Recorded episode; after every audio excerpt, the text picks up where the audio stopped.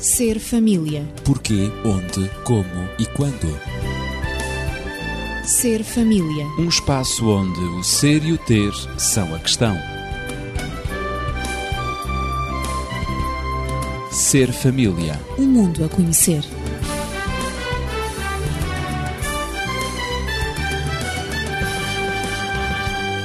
Voltamos a estar juntos no Ser Família para mais um programa e para prosseguirmos com o tema da infidelidade. No último programa, semana passada, eh, colocámos a questão que nos foi levantada por um ouvinte eh, que dizia o que pensa a equipa do Ser Família sobre a infidelidade virtual na internet. Poderá ser considerada adultério? Esta era a questão. Sem dúvida que vivemos numa época de generalização do uso da internet. A internet faz parte do nosso cotidiano, por isso também hoje se vive o namoro virtual. E a questão é bem simples deste nosso ouvinte: é se tudo isto pode ser considerado adultério, infidelidade uh, ou traição.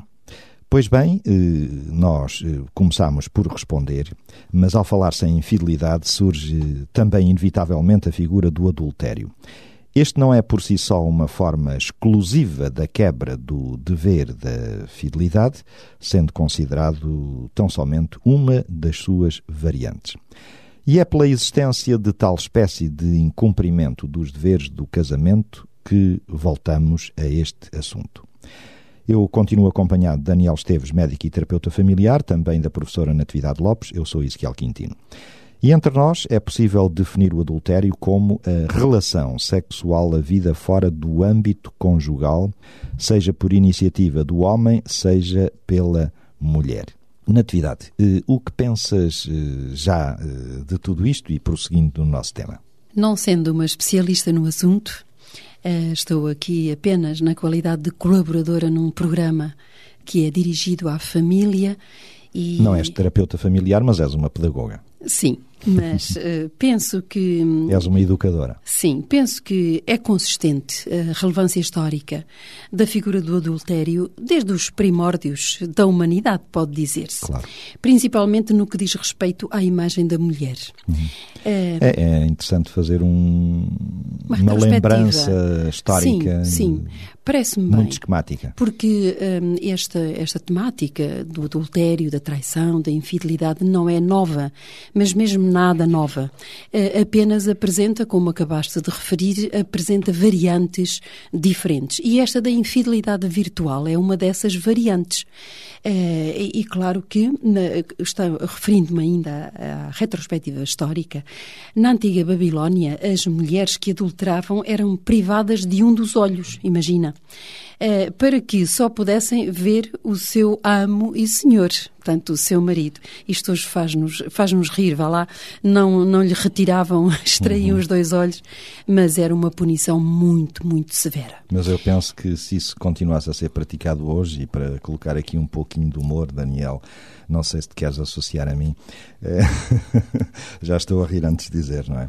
Eh, eu já estou a imaginar o que vai sair. o que vai sair, pois é.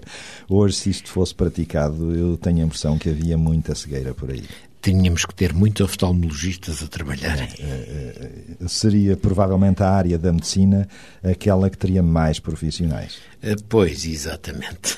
Bom, eu não sei faço o humor negro. Eu não sei também o que é que a jurisprudência faria também neste caso, porque hoje pois, temos a defesa, exato. felizmente que claro. temos a defesa dos direitos da mulher e, portanto, nós seríamos pelo menos salvaguardadas. Hoje defende-se uh, tudo. Exatamente. Não, já agora, a este propósito, deixem-me só dizer, hoje defende-se tudo, até o diabo. Uhum. Porque o diabo até chega a ser santo nas definições e justificações malévolas do ser humano. Desculpem, foi um desabafo do coração. E, inclusive, vejamos, não é? Uh, defende-se tudo, defende-se o direito à mulher de perder um olho. Também, não é? Bom, mas fechemos este parênteses. Não, o que se defende exatamente neste momento é que se o homem, e, e eu referi-me eh, à Babilónia, Babilónia antiga, se claro. o homem nesse tempo tinha o direito... Mas hoje vivemos numa total Babilónia que é o nosso mundo global. Pois, uh, mas se o homem nesse tempo tinha o direito uh, de ter as suas amantes, por que não, e hoje então, por que não as mulheres não tinham esse mesmo direito? É Nessa evidente que. perspectiva, não é? Eu uh, também até Com certeza. Isso mulheres. foi uma aquisição hoje, Claro. que eu não digo que, que seja melhor do que nesses tempos, mas foi uma aquisição hoje que, que, que- que é uma realidade e, e, por conseguinte, por isso é que eu disse que nós teríamos a jurisprudência a defendermos. E visto por essa alternativa, então precisamos ainda de mais oftalmologistas. Bom, hoje estamos muito devaneantes, estamos a devanear demais. Bom, eu referi-me então à Babilónia, então vou à Babilónia, retomar, é um exemplo, vou é um retomar. É um, exemplo. apenas. Depois, os hebreus tinham o direito de matar as suas esposas, caso essas não eh, sangrassem na primeira relação sexual. Eh, claro Também que isto mereceria um para comentário, também um mereceria um para comentário, não é hoje, verdade? Hoje que chega chega-se a vender ahm, e a leiloar a própria virgindade na internet e não só, ahm, é evidente que isto dá que pensar. O os marketing tempos, está muito desenvolvido, é, os tempos mudaram mesmo radicalmente. Entretanto, eh, nem sempre o cometimento do adultério foi algo tão repudiado, não é? Como eu referi, quer na Babilónia, quer também em relação ahm, aos hebreus. Eh, por exemplo, em Esparta, eh, os casais praticavam o adultério de forma legalizada, imagine-se, para combater o ciúme exagerado. Eh, E Esparta passou para os nossos dias. Deixa-me fazer mais um comentário. Uhum. Exatamente, era isso mesmo, por isso mesmo eu recordei eh, Esparta. Eh, depois, durante a Idade Média, até mesmo a, própria Igreja, devo dizer, a Igreja Católica Romana, eh, castrando qualquer traço de conduta desviante, ou pelo menos com essa intenção, as francesas da, da Saboia, uma vez por ano, reuniam-se e juntas iam às tabernas, que era o que havia nesse tempo, um, para se encontrarem com os homens. E, e todas, todas elas, e, e devo acentuar isto muito bem, apoiadas pelo cons- consentimento dos maridos. Portanto, nós vemos toda a evolução histórica ao longo da história deste assunto da infidelidade, da traição, do adultério, as, as variantes que, que se foram sucedendo. Eh, Mas agora gostaria também de passar para os egípcios, não é? Na medida em que o egípcio, eh, a cultura egípcia também é marcante, até mesmo na nossa O que é que cultura. acontecia com a cultura. mulher adulta? Eh, Bom, essa sofria, portanto, na Babilónia ficava sem um dos olhos e no Egito sofria a mutilação do nariz, se ela adulterasse. Era Eh, efetivamente pouco, não é? Em relação à outra. mas agora aqui há uma coisa, aqui há uma nuance, não é? É que eh, o homem, eh, o amante dessa mulher que adulterava, eh, ele estava votado, não, não podia escapar. Ele era morto nesta cultura egípcia. E, e gostaria também de referir a cultura na Índia. O adultério implicava uma dupla ofensa aos deuses e à indesejada mistura de raças, devendo a mulher adúltera ser devorada pelos cães na praça pública. Eh, isto, de facto, são Isso era um coisas que, que tocam facto. a crueldade, Nada. a crueldade humana, como é Claro. possível tratar. Ehm, tratar, de facto, comportamentos eh, que, no fundo, eh, são, se- são originados dentro de- de- de- da própria, do próprio sentimento humano, da sua vida afetiva, ehm, e, e como é que podem ter consequências tão, tão brutais, tão cruéis. Eh, E agora, para concluir este raciocínio, gostaria de referir ainda a lei mosaica, que tratava o adultério como sendo um delito, mas um delito muito grave, Lei mosaica refere-se a Moisés. a Moisés, exatamente. legislador. Exato. Moisés é exatamente aquele grande personagem bíblico ehm, que então tratava o adultério como um delito tão grave que acabava por castigar. O castigo era a morte de ambos, quer do homem, quer da mulher culpados.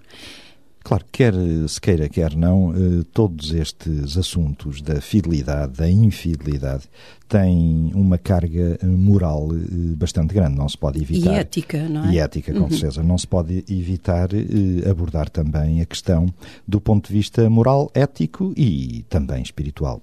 É bom lembrar que na cultura eh, judeo-cristã, eh, sem dúvida, plano eh, de Deus, era um casamento, era e é, mantém-se um casamento monogâmico e heterossexual. Isto é, uma união vitalícia de amoroso companheirismo entre um homem e uma mulher.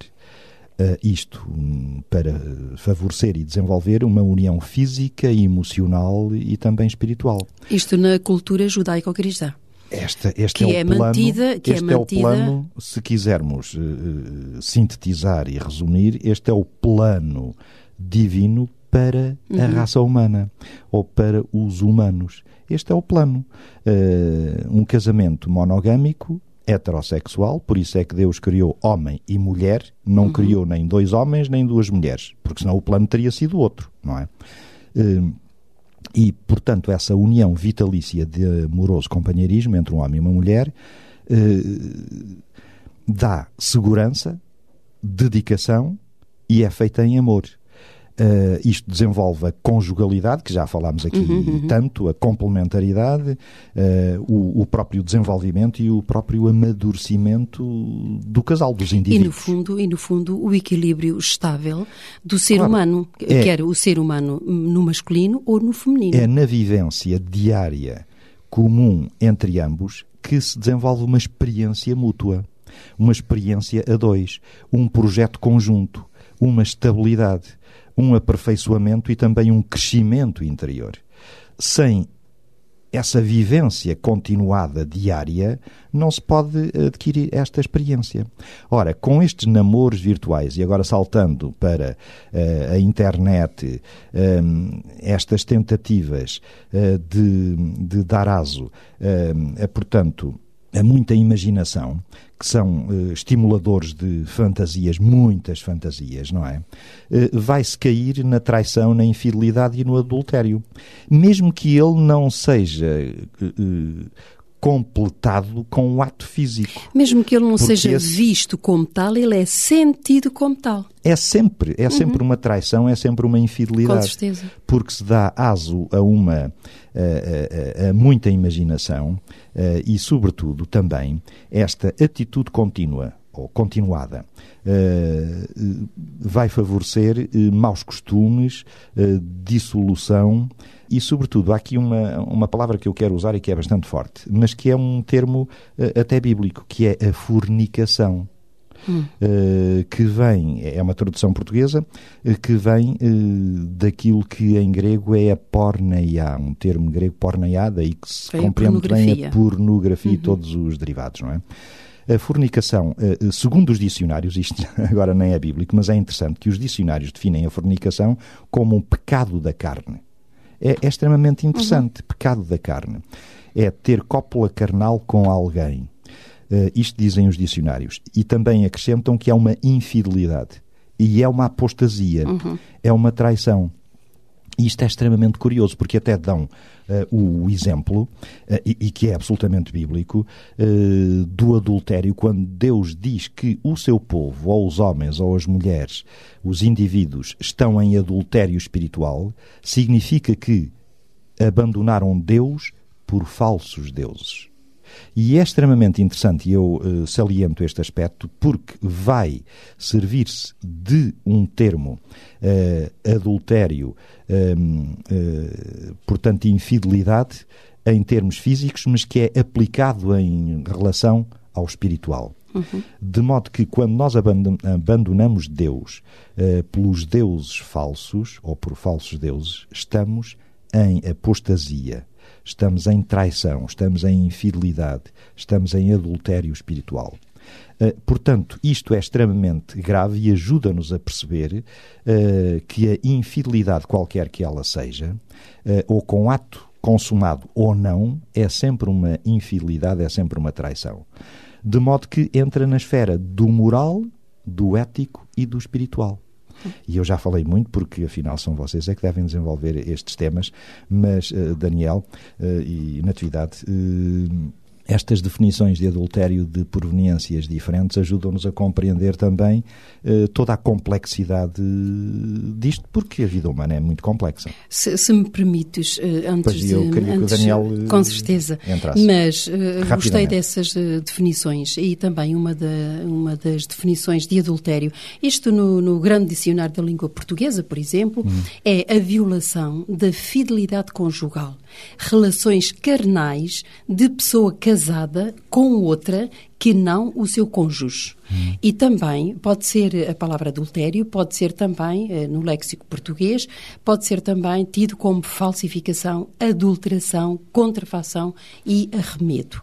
Uh, portanto, há muitas definições, mas claro, todas sim. elas, todas elas nos levam exatamente para, uh, para, para uma violação da fidelidade, do compromisso, da fidelidade conjugal. Quanto a isso não há dúvida. E, e eu gostaria também, uh, depois de tudo aquilo que disseste, gostaria também de referir, uh, isto no aspecto pedagógico, uh, quais os valores que, são a, que estão a ser uh, transmitidos às gerações futuras. Esse, quando... esse dá o outro programa. É? Exato, isso dá outro, outro programa. programa. Quando se programas. entende, quando se entende que o namoro virtual não é infidelidade conjugal, não é adultério, é evidente que não é, que não tem o contacto físico, no entanto, estimula o contacto físico e não existem poucos casos de uh, mulheres que engravidaram exatamente uh, com, com, E não foi só pelo computador. De alguém, de alguém que não utilizou apenas os dedos para digitar uh, as palavras é na conversação, vale mas pena... que propiciou um encontro claro. e hoje existem muitos filhos claro. do, de, de, namoros virtuais. Isto claro. porque to, houve toda uma preparação e, e aqui há, há, infidelidade, aqui há adultério, sem dúvida Daniel, nenhuma. como terapeuta familiar, no meio de hoje entrei aqui em discussão com a Natividade. Ajuda aqui neste tema complexo.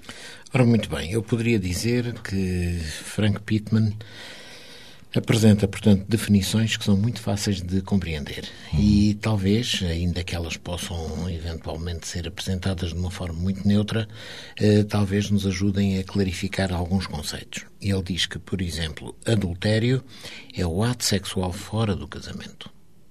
Ponto pronto, final. Ponto final.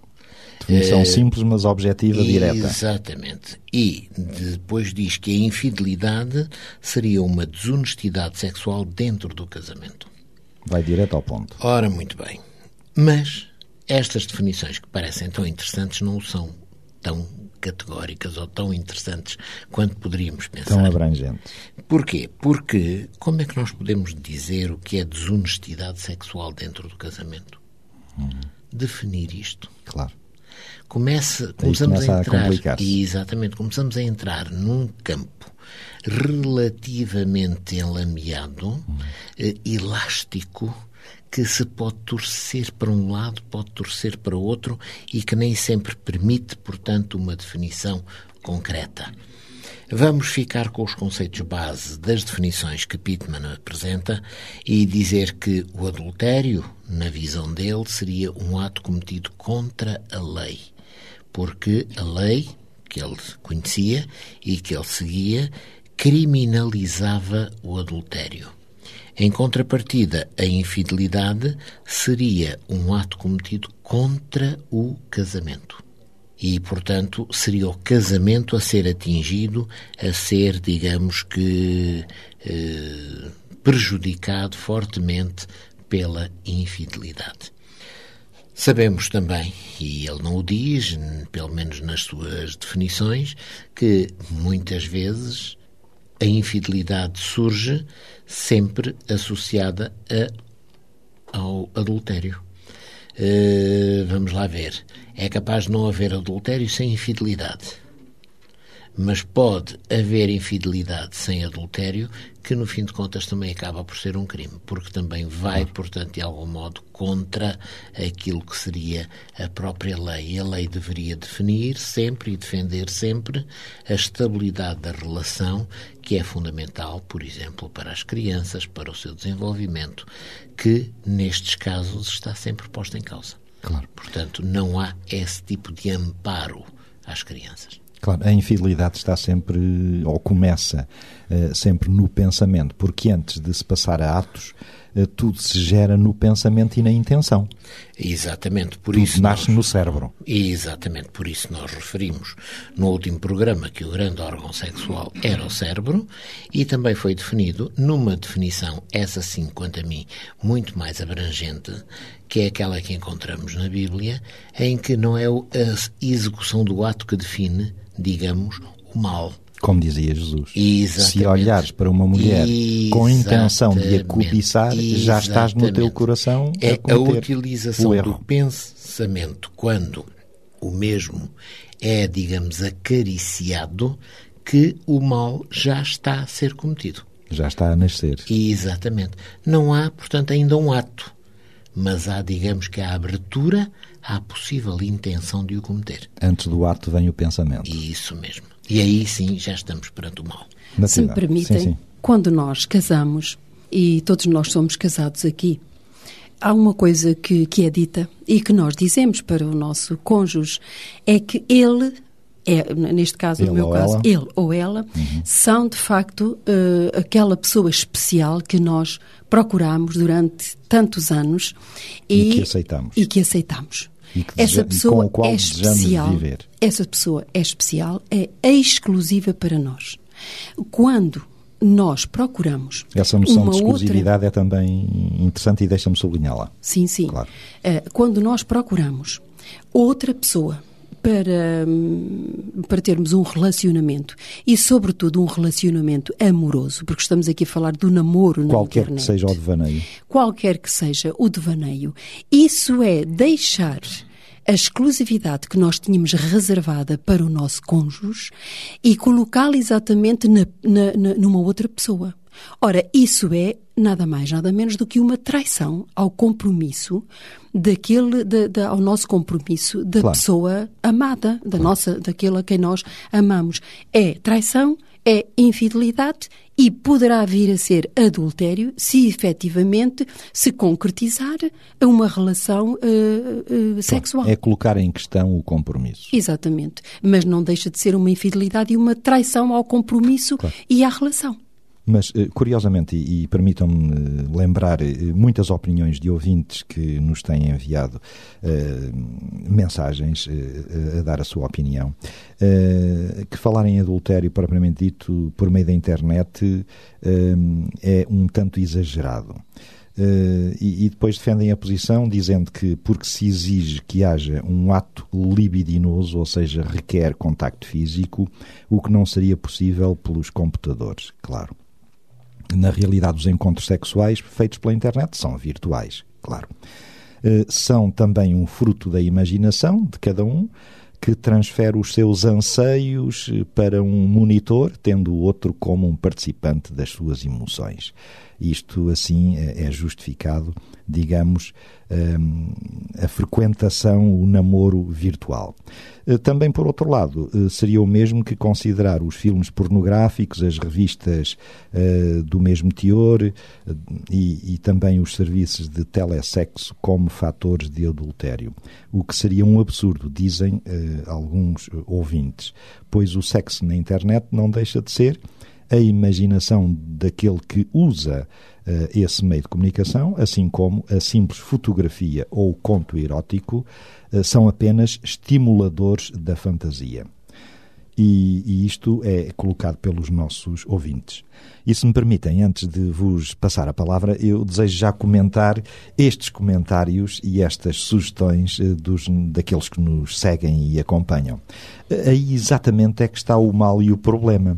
É que são estimuladores, quer as fotografias, os filmes pornográficos, toda essa imaginação, esse telesexo, são, eh, são estimuladores da fantasia humana e que vão permitir ou vão eh, colocar eh, aquele que os vê num terreno perigoso. Eh, aquele que opta por eh, usar a internet para estes devaneios e esta imaginação está a pisar um terreno pantanoso, está a correr voluntariamente riscos, está a colocar-se voluntariamente e conscientemente em perigo, está a corroer os princípios e os valores que possui. E por isso está a alimentar fantasias, e o facto de alimentar essas fantasias ou esses devaneios está exatamente a corroer, a destruir os princípios e os valores que interiorizou. Eh, Este é o meu comentário, Daniel, e Natividade. Eh, eu, eu gostaria, uma Sim, vez sim. que referiste esse comentário eh, que, que nos chegou, creio eu, creio eu por e-mail ou coisa Sim, parecida, sim. ehm, eu gostaria também de referir um outro comentário, mas deste, eh, e gostaria de o referir por ter sido enviado por uma ouvinte. Eh, e ela, ela diz que eh, a internet, com as suas salas de conversação,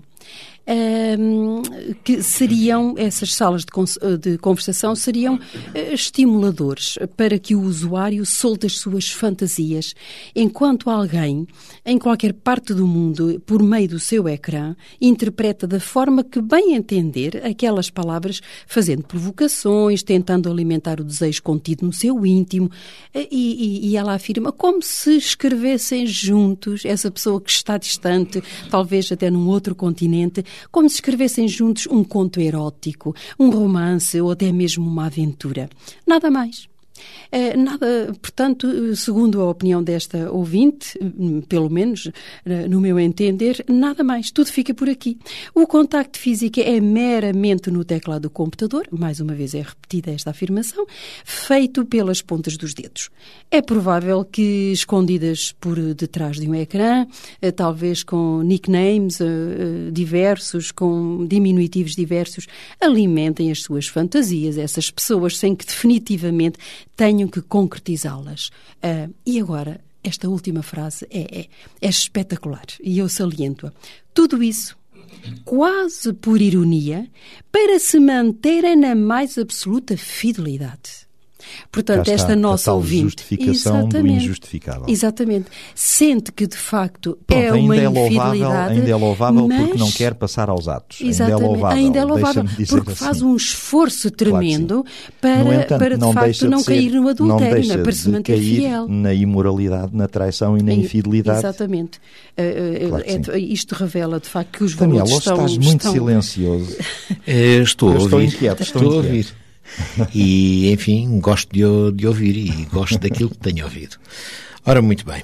Nesta situação e perante esta tentativa de justificar tudo isto, eh, apresenta-se um dado que eh, é interessante, mas que temos que o analisar de uma forma diferente. Lembro-me de um autor, eu considerarei talvez o maior autor em termos de terapia familiar, que um dia eh, soube de um colega, professor como ele, que estava a tentar lançar um programa. Um programa, portanto, que visava, portanto, o fortalecimento das relações matrimoniais. E então, esse programa dava uma ênfase especial à comunicação. E foi daí que surgiram todas aquelas propostas que têm algum valor acerca da comunicação ativa e, enfim, todas aquelas coisas que nós conhecemos bastante bem. E quando este autor que eu refiro, Gottman, John Gottman, eh, perguntou ao seu colega, mas qual foi a investigação em que vocês se basearam para chegarem a essa conclusão de que a comunicação era chave? Eh, Ele diz: Ah, foi muito simples. Eu reuni aqui os meus colaboradores, os meus assessores, e lancei-lhes um desafio. Fazem favor e imaginem como é que eram, digamos, como é que vocês faziam amigos quando tinham 4 anos de idade. E eles foram unânimes em dizer que. Não era pela internet. Não, não, nessa altura não era pela internet. E eles foram unânimes em dizer o seguinte: ah, eu chegava junto do outro e dizia: Olha, eu sou o João, eh, tenho 4 anos de idade e quero brincar contigo. Pronto. Tudo bem. E o relacionamento E aqui estava está feito. a comunicação como base do relacionamento. Somente John Gottman tem um espírito um bocado desconfiado, diria. E o que é que ele resolveu? Passou um ano inteiro a filmar encontros casuais de crianças nesse, nessa idade, mais ou menos, para saber como é que elas se apresentavam umas às outras, Para estudar. para estudar a situação. E a conclusão? E a conclusão é de que elas nunca fazem aquilo que eles diziam.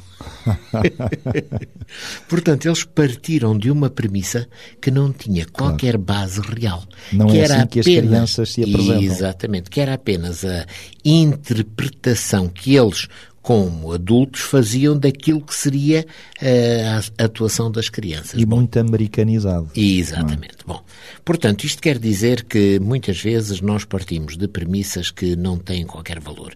E neste caso, também se parte da premissa de que eh, fazer, portanto, isto, criar este tipo de namoros virtuais, como dizem, mais não sei quê, que acaba por ser, portanto, algo que favorece a relação matrimonial. E favorece a fidelidade. Ora, muito bem. Permitam-me dizer que não acredito em absoluto nesse tipo de argumento. Os factos eh, denunciam o Eh, contrário. Nós, inclusive, temos um conceito em termos de aconselhamento que é este.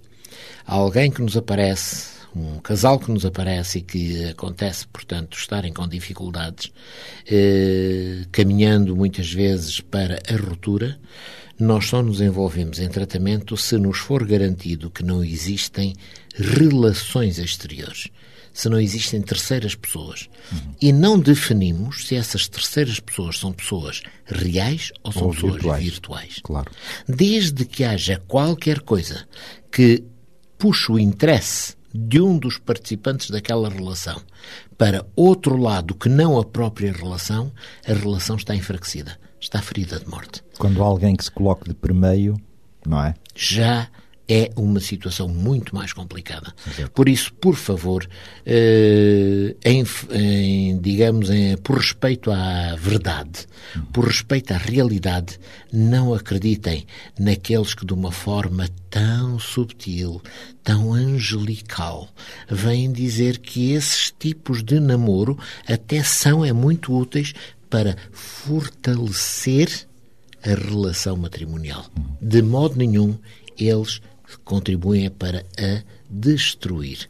Alguém terá dito, e com muita razão eu acredito nessa definição, nesse conceito, que eh, a sexualidade dentro do casamento é o cimento que une esta relação. Ora, se nós não aplicamos o cimento nessa relação e o vamos aplicar fora, o que é que acontece com a relação? Pois é, desmorona. Cai. Exatamente. Portanto, por favor, não Entra venham dizer que estes namoros virtuais fortalecem a relação. E isso faz lembrar-me também um outro tema dentro desta infidelidade que é o swing. Mas dele falaremos na próxima semana porque hoje não temos tempo. E vale a pena falar nele. Eu acho que sim. No entanto, desejamos lembrar que eh, para manter a sua felicidade, cumpra as promessas, valorize o seu casamento e valorize a fidelidade. A fidelidade em relação ao seu companheiro ou companheira, em relação aos amigos, a fidelidade também na vida profissional e a fidelidade na espiritualidade.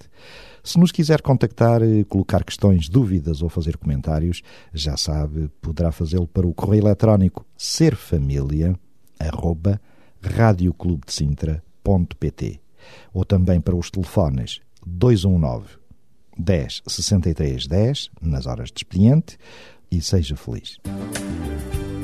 Ser família. Porquê, onde, como e quando. Ser família. Um espaço onde o ser e o ter são a questão. Ser família. Um mundo a conhecer.